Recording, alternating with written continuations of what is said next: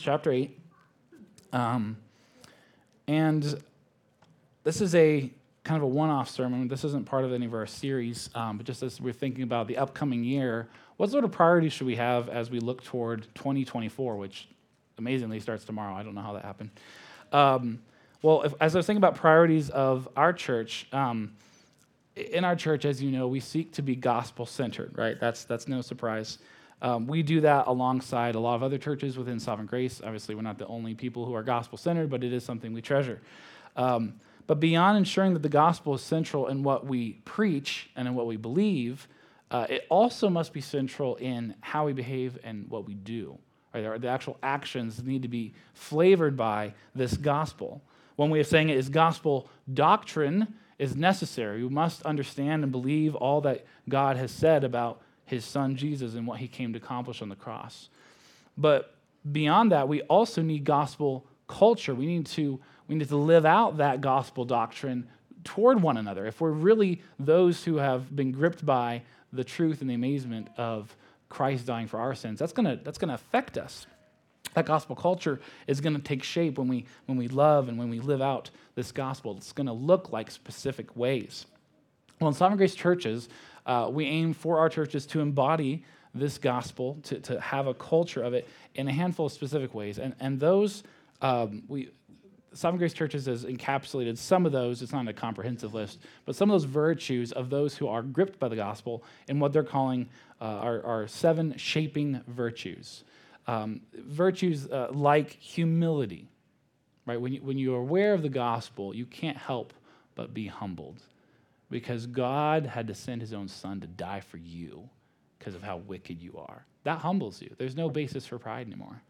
Uh, it includes virtues like gratitude. Um, if we've been forgiven an enormous debt, and we have for those who are in Christ, that causes us to be grateful to God. He's done um, amazing things for us, causes us to have a, uh, an attitude of encouragement toward one another. We're no longer nitpicking, finding all the, all the things that bother us about others. No, rather, we are we're, we're aware of, okay, well, you know, there's a lot of things wrong with you, but that's not how God sees you. He sees you, who for Christ, he sees you for who Christ is. And therefore, I'm going to do the same. I'm going to look at, you know, the, the Spirit's at work in you in this way. There's an evidence of God's grace. So, encouragement, humility, gratitude, these are things that live out the gospel of Christ in this culture, in our church. And today, we're going to focus on one of the shaping virtues, and that is generosity. Uh, the gospel ought to make us generous people, and we'll see why today. We're going to f- specifically hone in today on financial generosity. There are various forms of generosity that, that the Christian is called to. Uh, financial, financial generosity is one of those. Now, most of us like the idea of generosity in general, right? Of course, we should be generous with our time, um, with our skills, with our talents, um, as we listen to others, as we care for them with our gifts that God has equipped us with, and those are all good. We ought to be doing that. But when we dip into the category of financial generosity, uh, we can become uneasy. we can feel uh, a little like it's getting a little personal now. Uh, it might feel off limits. Like, well, that's not really that's not really something we should be talking about. When you hear this topic, when you when you learn that that's what I'm going to preach on today as we're looking forward to 2024 and our priorities for the new year, what's your initial reaction? Um, financial generosity might feel like paying taxes. Uh, it, we, we know we should do it. Sure, it's got some value. We might not really want to. And to some, it might just feel like straight up contor- uh, extortion, right? Um, or perhaps less negatively, okay, well, maybe we don't think of it that negatively. We think of it more like it's more like throwing money in a wishing well, right? Uh, it, it, might be well intentioned, right? In generosity, financial generosity, you're giving to the poor, whatever it is. It might be well intentioned, but does it really accomplish anything? Um, you know, we might wish that it does something, but you know, perhaps the wiser among us would, would shake our heads and think, you're just throwing your money away. What are, you, what are you doing? Well, God wants us to think differently than either of those perspectives on financial generosity. And his goal for us is our joy that's his goal in financial generosity, is that we enjoy him more. And I hope we're going to see that today. This is a topical sermon, so I'm going to reference a variety of texts along the way, okay? But our passage in 2 Corinthians will be kind of a, a launching point.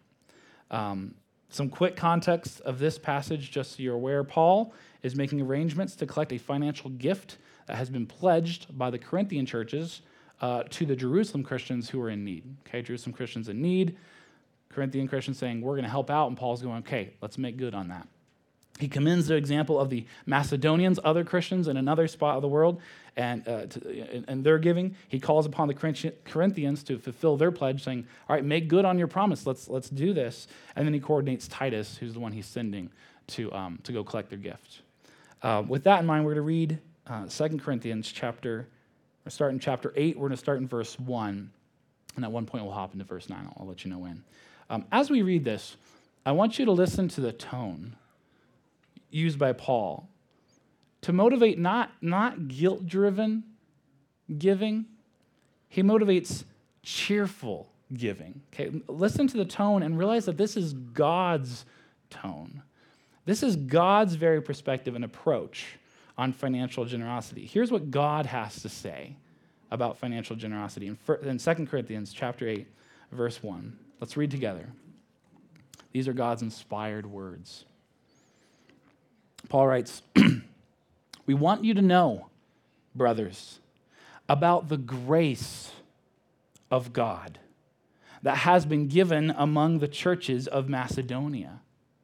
For in a severe test of affliction, their abundance of joy and their extreme poverty have overflowed in a wealth of generosity on their part.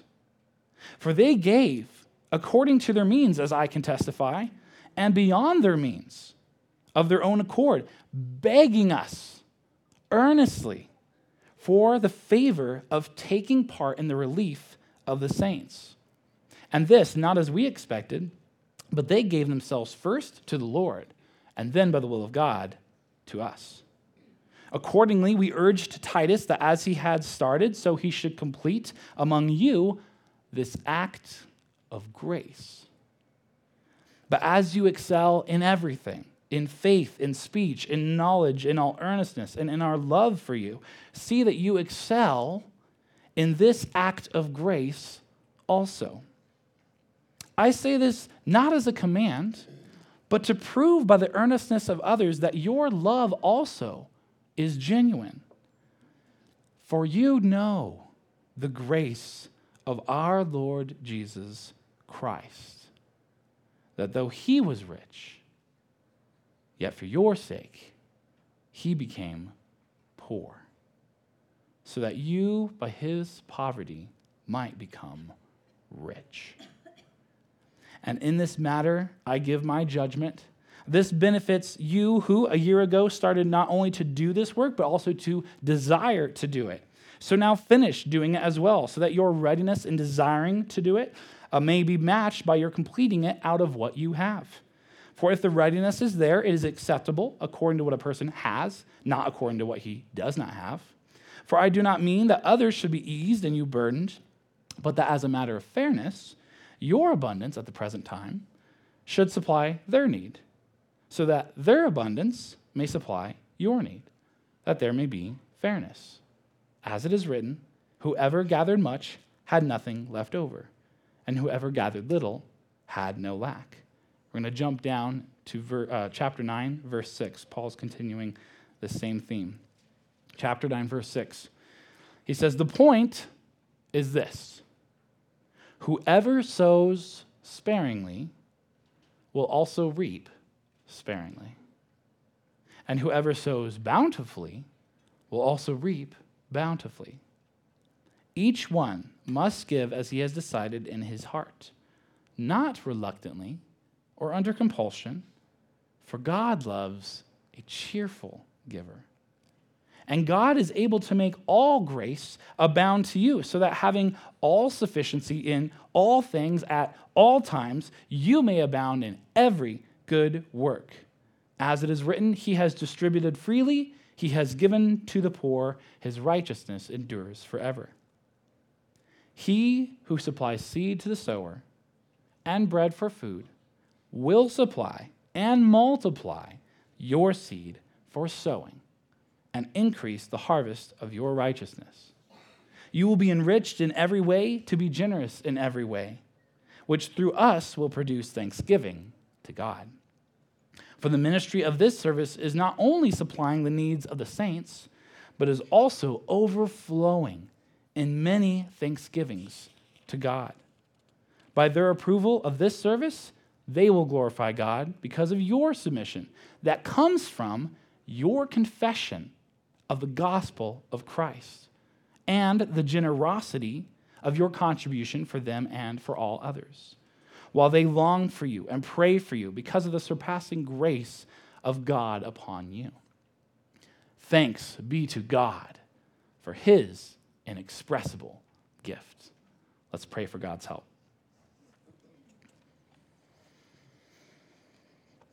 Lord, I pray that you would transform our hearts. Pray that you would cause your word by your Spirit to shape us and to change us and to resurrect us. Lord, help us put down our guards uh, around the things that we think belong to us. I pray that you would give us a side of joy, Lord, of the, of the good that you intend to do as we seek to obey you. And so, Lord, we need you to act now, and we ask that you do so.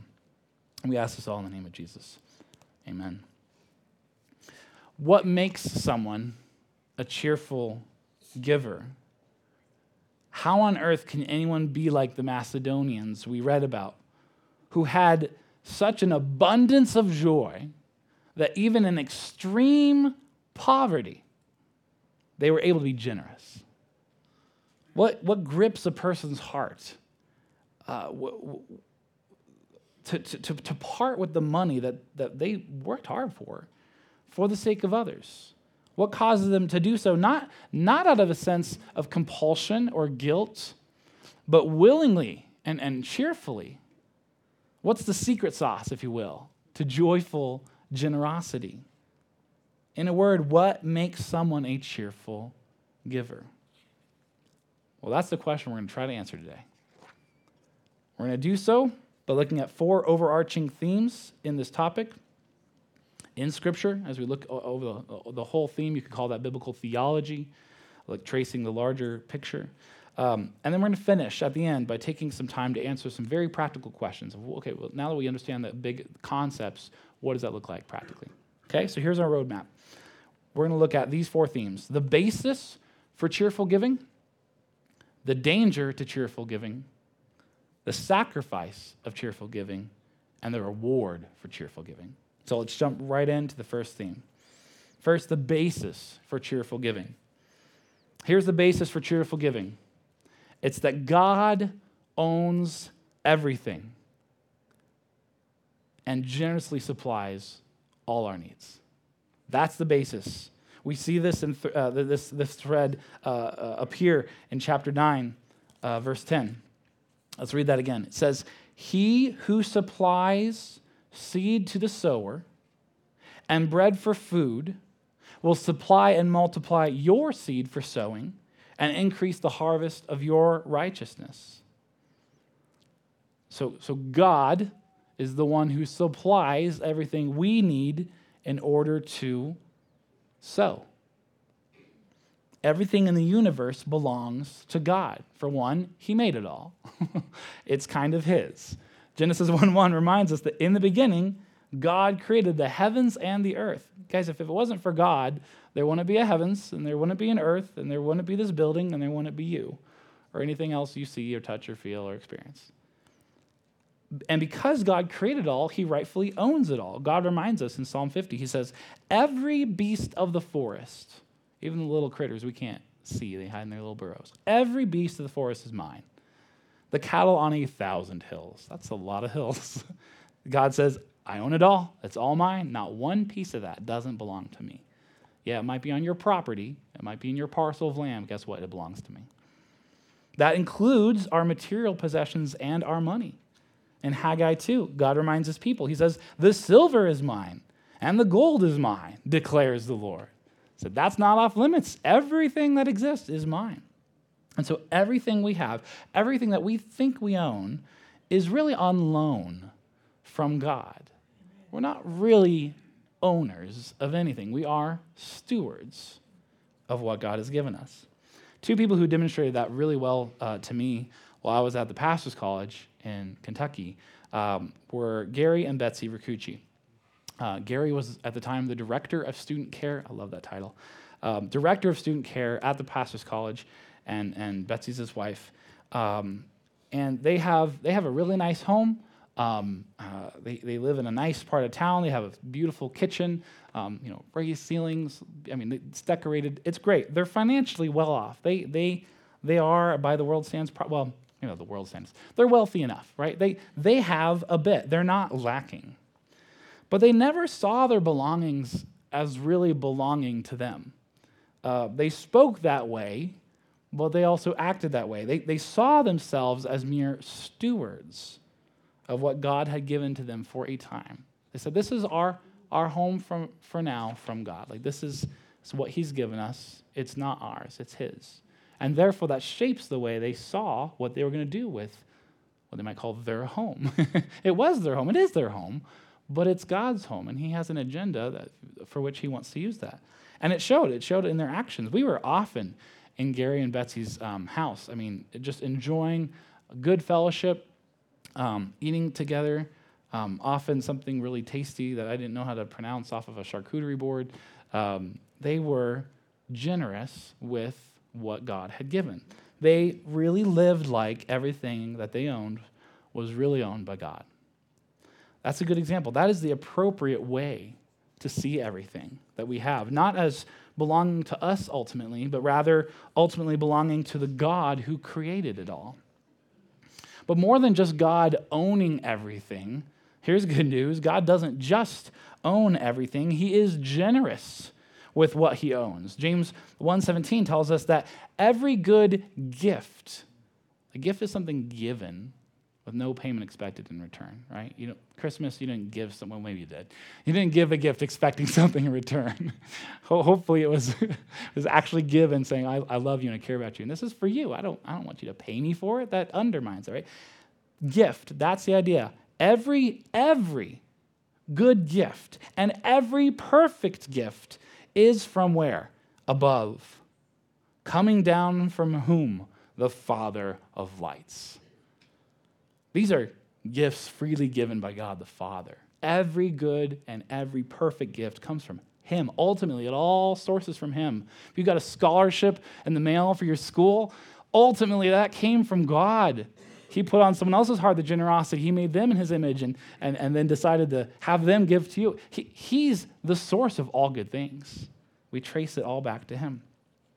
And here's what's cool God, because He's not, he's not he doesn't just own everything, like I mentioned, he, he's generous with what he has. He, he doesn't hoard what belongs to him. Rather, he gives generously to his creatures and, and to his children. He's not some cosmic miser who's standing there saying, Time to collect my due. You owe me. No, he's a generous father, giving, not keeping track of things. He loves his children, he wants to provide for them. And we're created as those in his image, and he provides for us.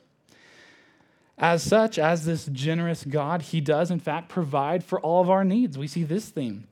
Jesus uh, remind us, uh, reminds us of his Father's care in Matthew 6. He says this.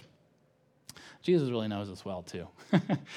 his, questions, his questions get down to our heart. He says, Why are you anxious about clothing? In other words, the basic, the basic necessity. Why, why do you fret that you're going to pay that electricity bill? Why do you, why do you fret if you're going to have enough for rent next, next month? Why are you anxious about clothing? Consider the lilies of the field, how they grow. They neither toil nor spin. Yet I tell you, even Solomon in all of his glory was not arrayed like one of these. But if God so clothes the grass of the field, which today is alive and tomorrow is thrown into the oven, will he not much more clothe you, O you of little faith? God clothes grass. He'll clothe you too. Generosity starts with God. He clothes us, He feeds us, He supplies all our needs. And so, how do we now supplied by everything that we need as God cares for us, how do we respond to a generous God? What do we do in light of His generosity? Well, we ourselves seek to become generous. As humans, we have the unique privilege of everything created by God to be those created in the image of God. And as such, we are designed to reflect God's nature. So here's God, generous, creating the universe, providing for all of our needs. And then he creates us as his little, his little reflection, his little image bearer, a little, a little mini me, if you will, not quite, but a little, a little picture, a little picture of who God is. That's, that's an incredible privilege that that's who we are. And so if God is generous, then we are built to be generous as well. And we can be because he is toward us. If he didn't give toward us, we'd have nothing to give anyone else. But he has given to us. And so, as his image bearers, we are also to be generous. And so we see this pattern throughout Scripture. We see a pattern of God's people being generous with uh, the provision that God has given them. In the Old Testament, God's people were commanded to give a tithe, which just means a tenth. Uh, of the provision that they received from God back to the Lord, right? Leviticus 27 says, Every tithe of the land, whether of the seed of the land or of the fruit of the trees, is the Lord's. It is holy to the Lord. In other words, God commanded the people of Israel to trust him with the first fruits of everything they received, both the seed and the fruit. Everything that they made their living off of. This was, they were agricultural. Also talks about oxen. One, you know, one in every 10 that passed under the staff, that's mine. One, two, three, four, five, six, seven, eight, nine, 10, that one's mine. they were supposed to trust God with everything that they made their living off of. Today's equivalent would be our paycheck. We don't most of us don't make our lives by sowing seed or raising cattle. Maybe some of us do. Most of us do something else. But our paycheck is the way that God often provides for our needs, right? And so, God, you, you see this pattern of people being generous back toward God, saying, Okay, I, I trust you with this. And this generosity toward the Lord is nothing shy of an act of worship. It's not just some transactional right or, or some, some payment due. It's a part of our worship to God because it expresses faith in Him. God, somehow, even if it doesn't feel like enough, I know you've provided, so I'm going to give to you and I'm going to trust you. I'm going to trust that you've given me what I need and therefore trust that you're going to continue to do so even as I even as I release these well-earned, well-earned funds back to you. It, it's trust and then it's it's also a, a, form of gratitude, right? We think, Lord, thank you for what you've given me. I, I, want to now give to others, give back to you, your church, whatever it is. A passage in Second Corinthians clarifies, back on the, on the theme, right, of, of worshiping God, um, that the generous financial gift that's going to be collected from the Corinthians is a service, Paul says, not only supplying the needs of the saints, in other words, it doesn't just meet some, some horizontal need. There were needy Christians in Jerusalem under uh, uh, dire straits in terms of uh, the, the, difficult financial situation they were in. It doesn't just supply their needs, it does so. It doesn't just do that, but also it overflows in many thanksgivings to God. What does generosity do? It produces worship. It is it, it produces thanksgivings to God, both on the part of the giver and the receiver. When you give, there's joy in obedience. God when, when you just hear that phrase, God loves a cheerful giver, when you give, you can know God loves that. He is pleased by that. He enjoys that. He's like, yeah, that's my kid who's acting like his dad, who gives generously to all without reproach, as James 1 5 says. And those who receive, there's many thanksgivings to God there. I remember a time, Becca and I were the recipients of um, some anonymous um, um, donors who were incredibly generous. We had just had uh, our first kiddo, Josiah, and the way it worked out was um, he was born, discharged, fine. This was December 22nd, three years ago. And then he had to go back to the hospital for 10 days in the NICU because he had an infection. So, no fun. Uh, but we had we happened to span the new year, which means your out of pocket maximum got met for one year and then it starts over again. So seven days in NICU on the, on the new year. So it's a huge financial burden. It's like, okay, and, and like, okay, we, we, we have the savings for this. We'll, we'll just kind of ride it out.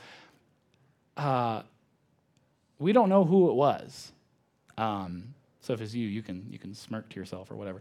Um, I think it was, I think it was, it was numerous people gave generously. We're talking thousands of dollars that people said, We heard about your need. We didn't even ask, we weren't even asking for help. People heard about the need and said, We want to help you. That's incredible. That's jaw dropping. That's like, is this a joke? Where's the camera?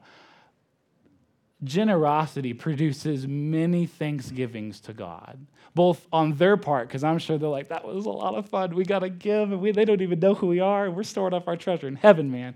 God's going to honor us in that day. And when I get to find out who it is, I'm going to praise them as well.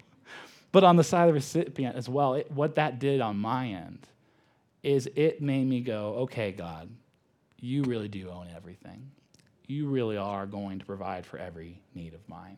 Here we were getting fretful about, golly, we got a baby and we got the rent and we got the, huh, it's getting a little stressful. And God goes, I can just, I can just drop thousands of dollars in your lap in cash whenever I want. What? Many thanksgivings to God. Cheerful giving is worship. It honors God for his generosity and it entrusts him with what he's given us. So God owns everything. He generously provides for all of our needs. And if we don't believe this, guys, if we don't believe this, we're not going to be cheerful givers. That's impossible. You can't be a cheerful giver if you don't think, not, not, not the true kind of cheerful giver that God likes to see, the, the spirit filled cheerful giver, uh, not some worldly version of that, but rather the true thing. You can't be that unless you believe, really, that God owns everything and that He generously supplies all of your needs. Um, and that brings us to our second theme, which is the danger to cheerful giving. The danger to cheerful giving is this loving money will bar us from loving God. That's the danger. Paul touches on this in our passage. Look at chapter 9, verses 6 and 7 again. He says, The point is this Whoever sows sparingly will also reap sparingly. And whoever sows bountifully will also reap bountifully. Each one must give as he has decided in his heart, not reluctantly or under compulsion, for God loves a cheerful giver. When Paul is speaking here of sowing, he's talking about financial, uh, giving financially for the relief of the saints in Jerusalem. So, what tempts someone to sow sparingly? Just, just enough seed to say, I, I sowed, I threw something on that soil. Maybe it will grow. Or, or maybe what causes someone to perhaps still give, and maybe even quite a bit. Maybe they, didn't, maybe they sowed bountifully, but they still did so reluctantly uh, or, or under compulsion. Well, the, these temptations come from greed and from a lack of faith in God. Well, what is greed? Greed is a it's a wrongful understanding of money. That's what it is. Um, instead of seeing our money, as we were talking about earlier, as belonging to God, right? Uh, that's a right biblical understanding of our money. Greed interprets it as belonging to us. It's really ours. That's mine. That's off limits from others. And if I want to give it, I can, but really it's mine. I get to decide to do with what I want to do with my money. Um, and so we become protective of it, right? That's, that's natural human nature. Uh, we no longer see ourselves as mere stewards of all that God's given us, simply midstream in His generosity. He's giving to us in part that we might give to others, right? Rather, instead, we see ourselves rather as, as the rightful owners and the sole owners of everything that we have, which in actuality, God has given us all of it. So, this greed it threatens more, though, than just the discipline of generosity. It does threaten that. If you're greedy, you're not going to be giving generously. But it, in fact, it threatens our relationship with God. Um, Jesus had plenty to say about this when he was on earth. He was not shy of speaking on this topic. In the parable of the seed, uh, where the good news is, is um, uh, sorry, the, the parable of the seed uh, on, on, on soil. So the, the good news is the seed, it's cast upon all sorts of different soil, seeing where is it going to bear fruit? Where is the gospel of Jesus Christ going to take heart and bear fruit? Well, some of that good news falls upon uh, a soil that doesn't produce fruit, and here's why. Jesus says, this soil, for, for this in this scenario, it says, the cares of the world and the deceitfulness of riches and the desire for other things enter in and choke out the word, and it proves unfruitful. Jesus warns us that even if we think we can serve both God and money simultaneously, thinking we can we can love God, right? I can love I can love and worship Jesus and and simultaneously have a, a pretty tight grip on my finances over here. He says you're wrong. You can't do both. He says no servant can serve two masters. If you've ever worked at a workplace where it had that structure, you know that to be true. no servant can serve two masters. For either he will hate the one and love the other, or he will be devoted to the one and despise the other. In a word, as Jesus says, you cannot serve God and money. Those two, the love of God and the love of money, those two loves, those two passions, those two desires, those two devotions, those two worships are incompatible. Can't do them at the same time. So there's a danger to greed. But greed isn't always blatantly obvious. Uh, we might think it looks like Ebenezer Scrooge, right? Uh, he's greedy, right? His cold hearted unwillingness to spend one more dime than he has to on even the most basic necessities for his, his workplace uh, employees, right? Uh, you don't need any more coal. You can freeze. You'll be fine. That's greed, right? Well, it might look like that. It could look like that. I think more often, though, greed is more subtle. Paul highlights two, two, two forms of subtle greed in our passage. First, it looks like sowing sparingly. That is a form of greed. Sure, the Corinthians were regenerated by God and called as saints. They knew about the financial need of their brothers and sisters in Jerusalem, but some were tempted to sow sparingly still give, but just enough to quiet their consciences, maybe. But sowing sparingly leads to reaping sparingly. And our sin of greed, even subtle greed, will cause us to miss out on the blessings and the bounty that God loves to give to generous givers. The other way that greed shows itself is in reluctance. Paul commands the Corinthians he, has, he includes this phrase. He didn't have to, but he knows the Corinthians. He says, he commands them to give not reluctantly or under compulsion. He includes that phrase. God wants that to be in here. Why? Because it's possible to give, even to give a lot, and yet to do so with a heart that's bitter about it. We might say, well, not out loud, of course, but in our hearts, Fine, God, I know I'm supposed to give to your church and your mission. I know I'm supposed to be generous, but this really feels unfair and sort of like extortion. And so I'll give to soothe my conscience. I might even give some benchmark to, to, to, to, to hit some goal, but it's really not my preference. It's not a joy. It's not fun. Uh, I'd rather not do it. I think it's easy for us to fall into one of these categories to either give little or nothing, or to give but to be salty about it. Friends, this is not what God has in mind. He doesn't want a people who sow sparingly, He doesn't want a people who give reluctantly. And yet, because of our sin, we're often there. We're, we're often guilty of this, right? We, who, which one of us can say, I've never, ever been greedy? I've only been perfectly generous? Well, one of us can say that, us being Jesus. he can say that, which is incredible. That brings us to our third theme which is the sacrifice of cheerful giving. The sacrifice of cheerful giving is this that in a world tainted by sin now, we live in a world where sin has its effect, cheerful giving involves sacrifice. The perfect world that God has created has been corrupted by sin. And so now, because of that, greed exists and grumbling exists, and these have put us at odds with God. But God not only invented generosity, He also redeems us redeems it, rather, redeems generosity. He didn't leave us alone. God did not leave us alone in our greed and our grumbling. Instead, He made the biggest, most sacrificial act of generosity that will ever occur in all of eternity and will be heralded for ages and ages and ages to come. And that is, He generously gave Himself. That's God's act of generosity. 2 Corinthians 8, verse 9 says this it says, For you know the grace of our Lord Jesus Christ, that though he was rich, yet for your sake he became poor, so that you, by his poverty, might become rich. Jesus Christ, the Son of God, the second person of the Trinity, divine from eternity past and into eternity future, became impoverished so that we can become rich. How did he do that? What did that look like? Well, he humbled himself. He came down from his royal heavenly throne. He was born instead into an animal feeding trough.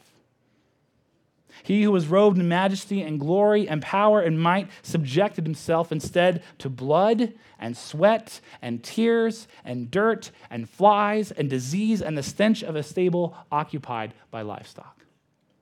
He was born into a family of little means one who in their poverty couldn't afford to even offer a lamb when presenting their firstborn son, Jesus, in the temple. And so instead, they gave two pigeons, as the Levitical law allowed for those who were poor. Jesus did not live the life of a king, but of a servant, working hard under his dad, his stepdad, as a carpenter, working with his hands, sovereign Lord of the universe, cutting wood to make a living. He didn't ride into Jerusalem on a steed robed in royal colors, but on a humble donkey and a couple of dirty coats. He wasn't lifted up as an exalted leader, a renowned prophet, or an honored ruler, but he was lifted on a piece of wood designed by the Romans to be the most humiliating and dehumanizing form of public execution. He endured his father's scowl as he hung naked and bloody and dirty on a wooden beam, marred most of all by the sins of greedy humans who dishonor their Maker. He became poor. In his poverty, we become rich. Brings us to our final theme, which is the reward of cheerful giving. The word for cheerful giving is this God will generously bless those who in Christ are generous. Note that I said in Christ are generous. That's important. Friends, if you are not in Christ, if you're not banking on his poverty making you rich, then it ultimately doesn't matter how generous you are on this earth. No amount of generosity makes us right with God. We can't make up the debt we have incurred against him. As sinners, we failed to keep God's standards, and the wages for that is eternal death experienced in hell. And the only hope for being generously blessed by God for all of eternity is to place our trust in Jesus alone, to agree with God that we are bad, that Jesus is good, and that relying on Christ's life and sacrifice alone is the basis for our standing before God. And so, if you're not in Christ, your biggest issue today is not whether or not you're generous. Your biggest issue is not trusting in the one whose record of sacrificial generosity can make you right with God. If you're not trusting Jesus, the one thing I ask for you to take away from this sermon is to realize that you're at odds with a generous God. And that this generous gift of his son, Jesus, is the only way to be reconciled with him and to access the eternal riches that await those who trust in him. He is so generous. He is generous enough to give his own son to die for you and for all of your greed and all, all of your other sins to make you right with him. That is the sort of God that we serve. And so if you aren't serving him, I'd say, think about it hard. Um, think about what Christ did and your need to be reconciled to a perfect God. For those who are in Christ, there awaits generous rewards. We're supposed to be motivated by that. We're supposed to be motivated by reward. Like the person who works for a paycheck, most people, well, it depends. Yeah, probably most people wouldn't do their jobs if they weren't being paid for it, right? Uh, okay, I like what I do, but I, I need to make a living and I'm working for the paycheck that's coming, right? That's fine. That's a good motivation. You're supposed to have that. There's something equivalent here. God wants us to be motivated by the rewards that He promises us, otherwise, He wouldn't give these promises to us, uh, for generosity. We found this theme, we find this theme rather in, in 2 Corinthians chapter 9, verse 6. We're going to revisit that verse. It says, The point is this. We looked at half this verse, we'll look at the other half. Whoever sows sparingly will re- also reap sparingly, And whoever sows bountifully will also reap bountifully. Guys, that's good news. Just as those who sow sparingly and reap sparingly, those who sow bountifully are going to reap bountifully, which means that God sees and commends and will reward generosity. The scriptures are filled with verses. I mean, there's time does not allow us. There is, I was surprised. There is a lot that the scriptures have to say about even financial generosity. Not just generosity in large bucket, but financial generosity. And so this is just like the slightest little sliver of, of little, it's like a, what do you call it, like a little taste test, okay, of different parts of Scripture that talk about God's heart. They reveal God's heart to bless His people as they trust Him uh, through financial generosity. Listen to these verses. I'll, I'll pick out three. One is Proverbs 19:21. I like this one. It says this: Whoever is generous to the poor lends to the Lord, and he will repay him for his deed. Guys, giving to the poor is lending to God Himself. I don't often think of it that way. You're not going to find a more sure investment than that. Who, who, who would you like to most lend your money to? Someone who's dependent, or you, someone you can depend on to make good on your loan, right? If you're going to give it to them, you don't want them to default. Guess what? God will never default on any loan he's given. And he owns, you know, the universe, uh, so he can repay you. That's what giving to the poor is. Lending to the Lord, and he will repay him for his deed. Malachi 3:10. This is God speaking to Israel. He says, "Bring the full tithe into the storehouse, that there may be food in my house, and thereby put me to the test." That's an interesting invitation. Thereby put me to the test, says the Lord of hosts, the, the God of angel armies, the one who rules the universe if I will not open the windows of heaven for you and pour down for you a blessing until there is no more need. God's saying, You want to you want to see how generous I can be? Trust me with what you have. Give the tithe, be generous, and watch me outdo you. Watch me make it so that you don't have any need. He's, he's, he's testing his people there. That's quite an invitation. Luke 6 38, Jesus says this. He says, Give and it will be given to you. Good measure, pressed down, shaken together, running over, will be put into your lap. For with the measure you used, it will be measured back to you. When I, th- when I read this verse, I think of, I, I, I think always of, of brown sugar. Um, good measure, right? Pressed down, packing into that, shaken together, running over. That's the way that God gives back to the people who are generous. He says, You gave but this measure? Great. You know what? I'm going to cram that thing full and dump it back in your lap. That's what Jesus says to us. That's the new covenant, right? Now, we don't believe in or preach a prosperity gospel. That's a teaching that says that you're going to be financially wealthy if you give to God's church. That is one possible outcome. God could do that. He could make you financially wealthy as you seek to be generous toward Him. That's fine. But Scripture doesn't guarantee that. That's not the only narrative that we find. Many times, sacrificial giving looks just like that sacrifice.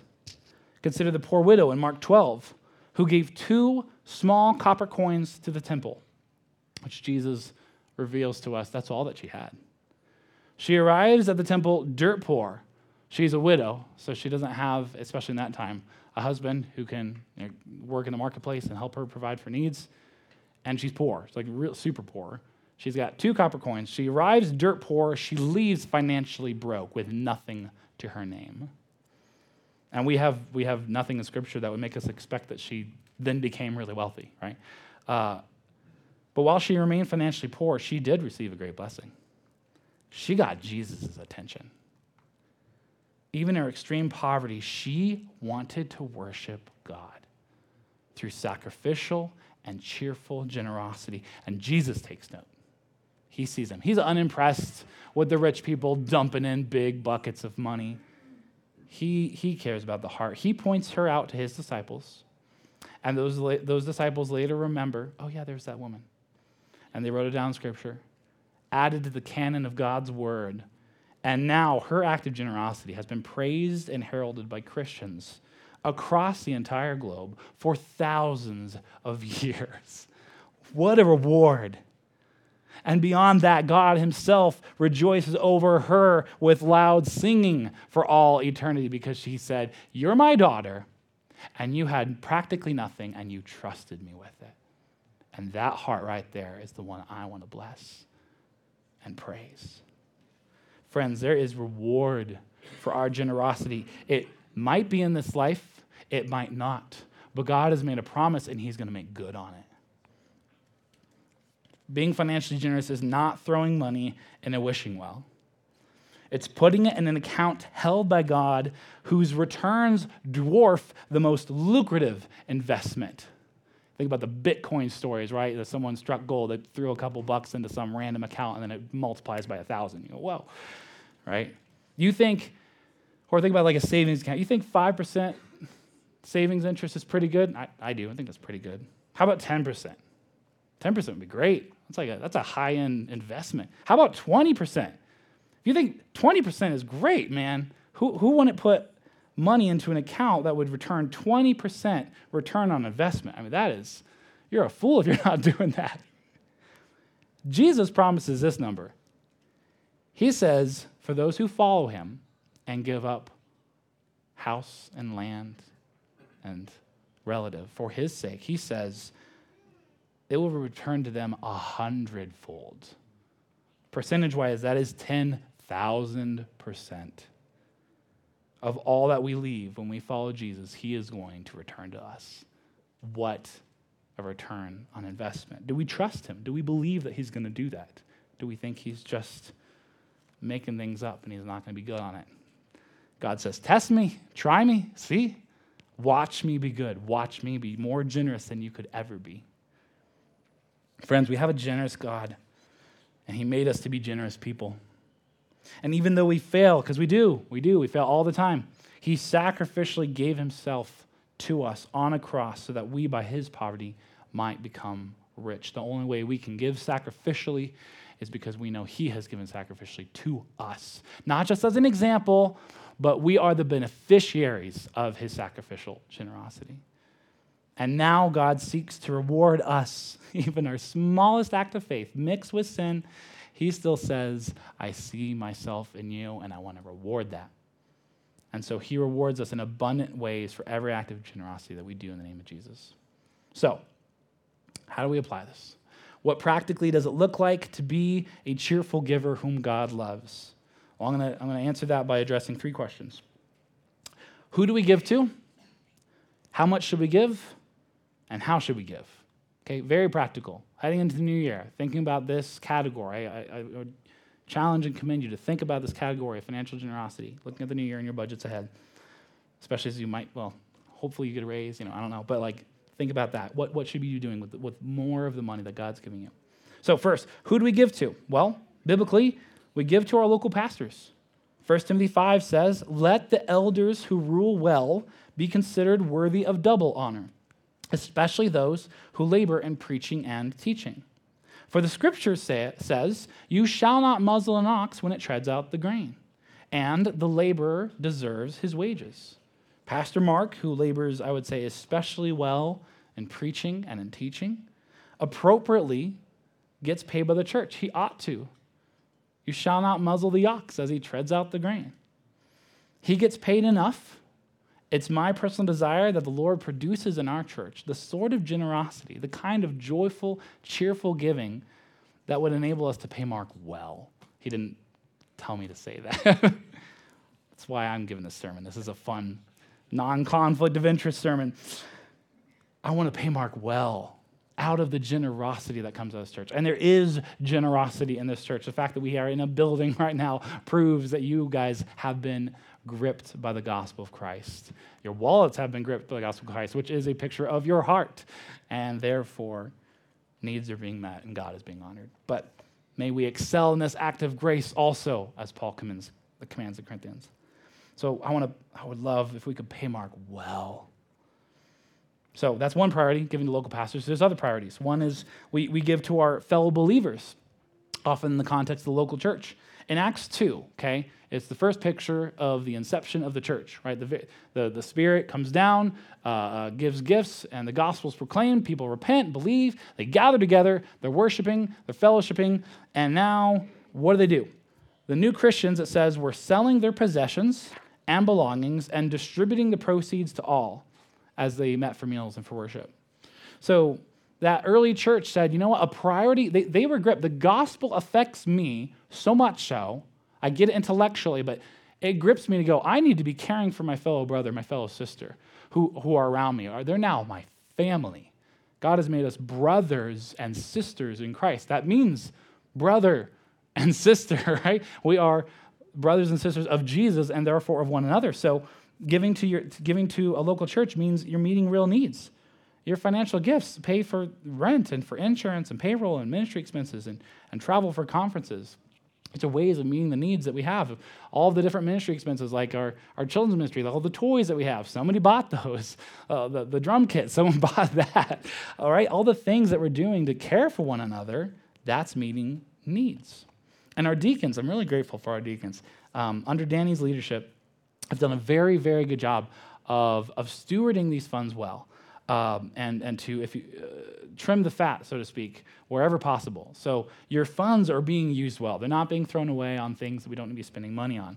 Um, but if we want to do more ministry in this church, if we want to have a greater impact here in Aurora for the sake of Jesus Christ and for his gospel, it's going to require that we give more. That's just how it works. That's the method that God uses to fund his church and the growth of the gospel is in part through people's financial generosity.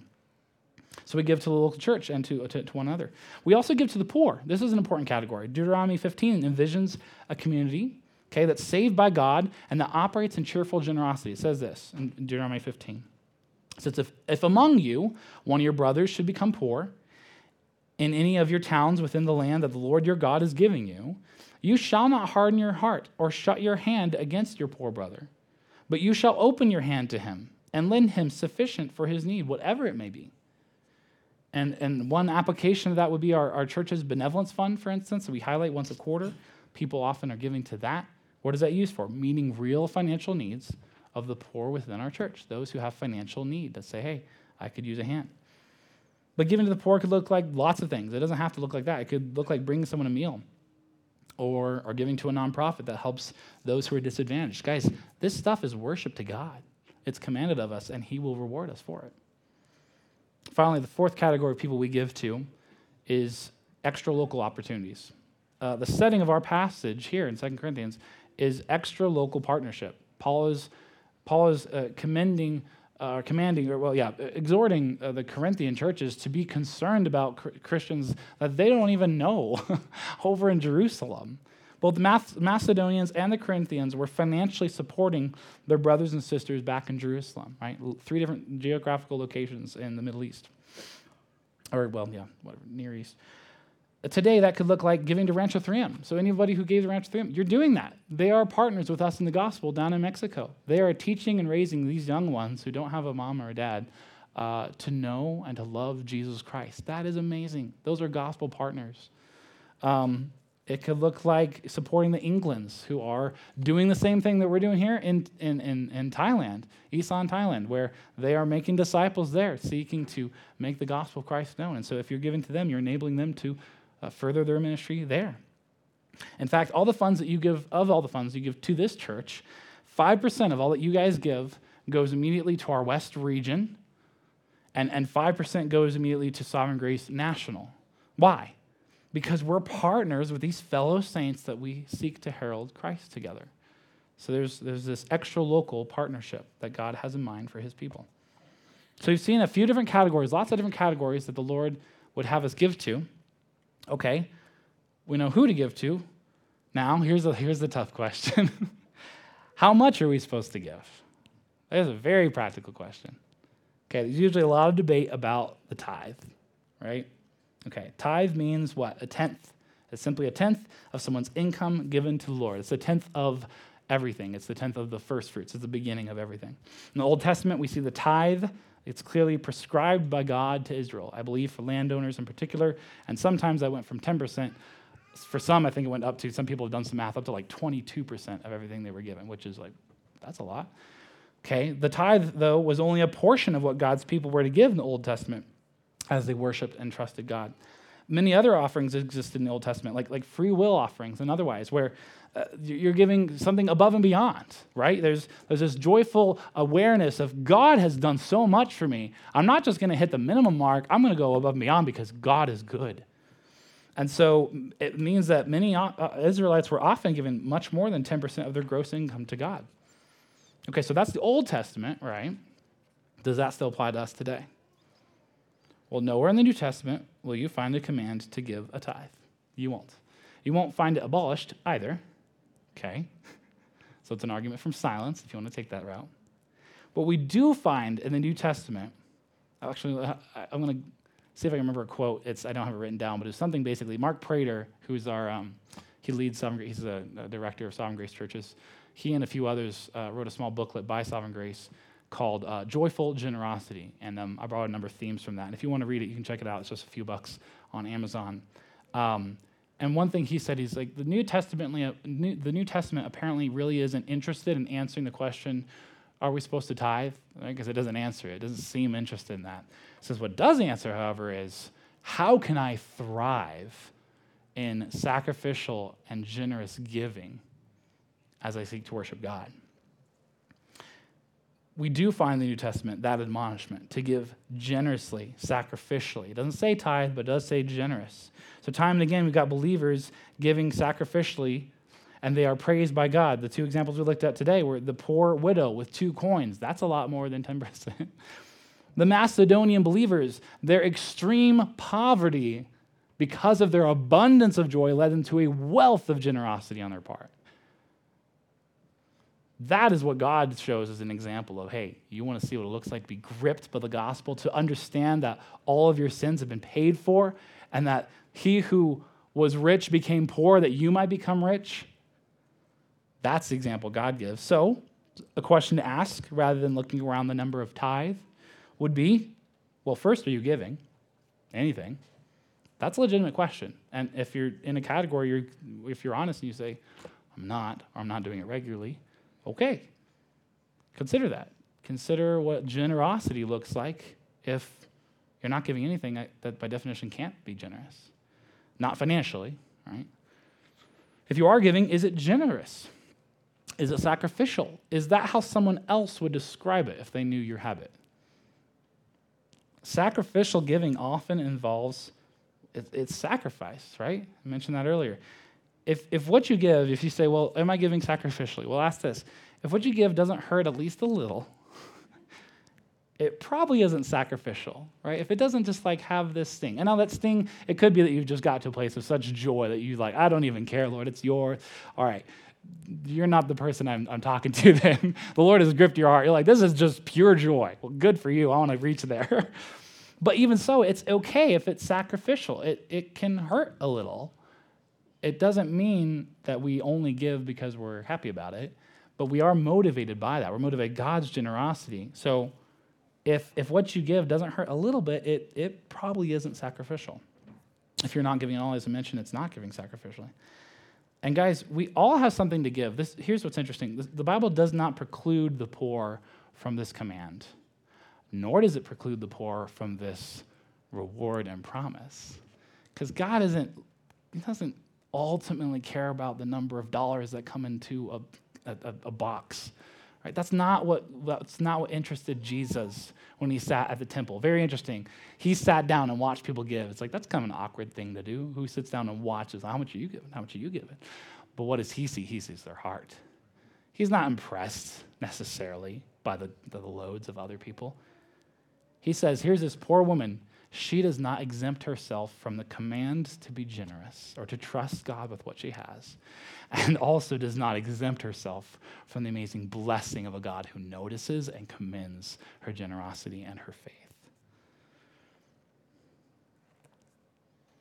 We all have something to give, and therefore we all have the opportunity to reflect our Creator through being generous. Those who sow nothing reap nothing. Those who sow sparingly reap sparingly. Those who sow bountifully reap bountifully. Which of these characterizes your giving? If you're convicted, then praise God that the Spirit's at work. That's fine. He's supposed to do that. But don't get bogged down, however. Don't confuse this with condemnation, okay? Your standing before God, if you are in Christ, your standing before God is independent of your obedience. It is dependent entirely upon the act, the generous act of salvation that Christ accomplished for you on the cross. That does not change, period. Okay, his favor does not wax and wane based on our obedience. That is never true. Okay? Instead, we just say, Lord, I'm convicted. You're right. I'm wrong. I'm going to repent of my sin. I'm going to continue to trust Christ's perfect generosity, and I'm gonna, just going to take the next incremental step of obedience as I seek to worship God. And God's going to reward that. Okay? So we have our final question How should we give? We looked at who we give to, we looked at how much should we give, the answer being generous, sacrificial. Brings us to our final question How should we give? in what way does God want us to give? Well, ultimately, God is not merely after our wallets, He's after our hearts. I've mentioned that before. But note how we use our wallets reveals our hearts, right? Does it not? We spend money on the things that we prioritize. God's desire is to produce cheerful giving in us that expresses faith and dependence on God. So, how should we give? Well, first, we give with the right attitude. This is just as important as giving. It's not like God's just like, well, I want you to give, period. No, God loves not just a giver, He loves a cheerful giver. Cheer should color the way we give. We give willingly, not under compulsion, not, not crushed by some sense of guilt. We give willingly, realizing, God, you've given everything to me. I can give to you. We give thankfully. We recognize that all we have comes from God. We give cheerfully, gladly, entrusting ourselves to a generous God who supplies all of our needs and promises rewards for all that we do that honors him. Remember, generosity is worship of God, friends. Let's treat it as such. As a quick note, if you're giving right now, and maybe you're giving generously, realize maybe the, what the Lord has for you is not that He wants you to give more per se. He might just want you to enjoy it more. give cheerfully. Do the same thing and realize, God, this is worship. Like you're you're allowing me to write this check or send the thing online or drop money, whatever it is. And, and that's worship. And you're honored by that. And that's you at work in me, and your spirit's at work in me. And I love your son, and therefore do this. That's cool. Take enjoyment in it. Be a cheerful giver, not just a giver, a cheerful giver. Secondly, apart from giving with the right attitude, we give in a disciplined way.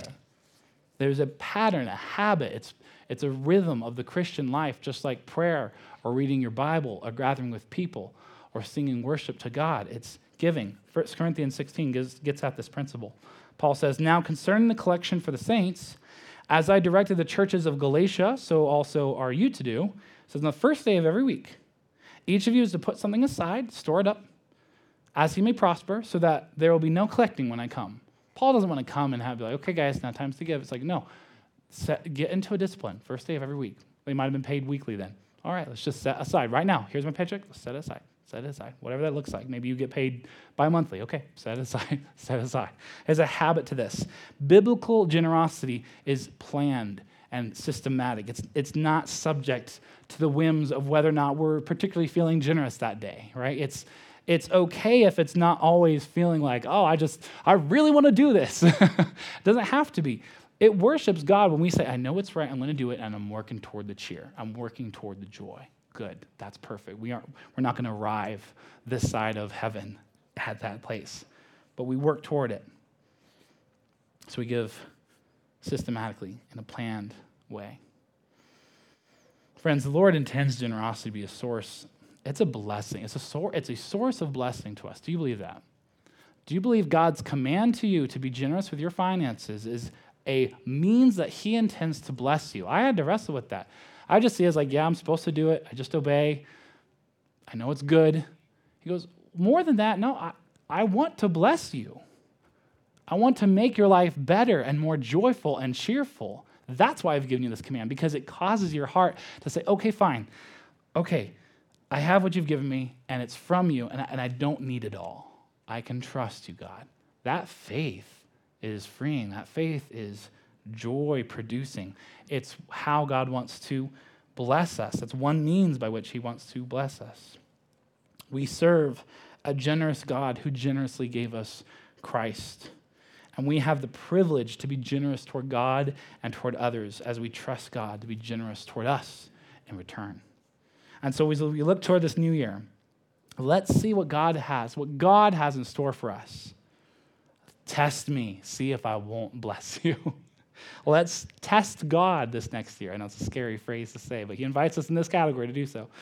Let's test God to see how generous He is going to be as He produces joy and life and, and an eternity of wealth and riches.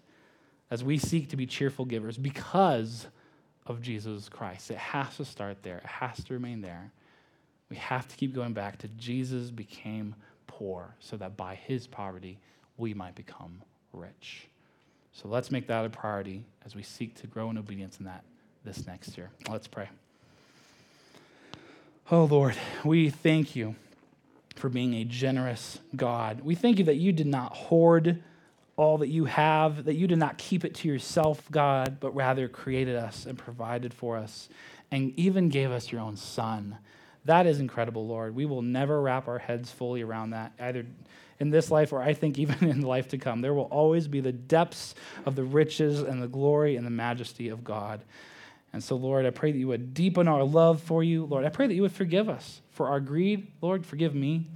Uh, forgive me for my lack of trust in you. Forgive me for failing to see this uh, command of financial generosity as worship to you. Lord, I pray that you increase in our hearts a love for Jesus Christ, a love for his gospel, love for your people, a love for those who don't know you yet, who, who have yet to experience the gospel of Christ. Lord, I pray that you make this church a church filled with cheerful givers. Lord, I pray that you would increase our joy and glorify Jesus more and more. It's him, his name that we ask all these things. Amen.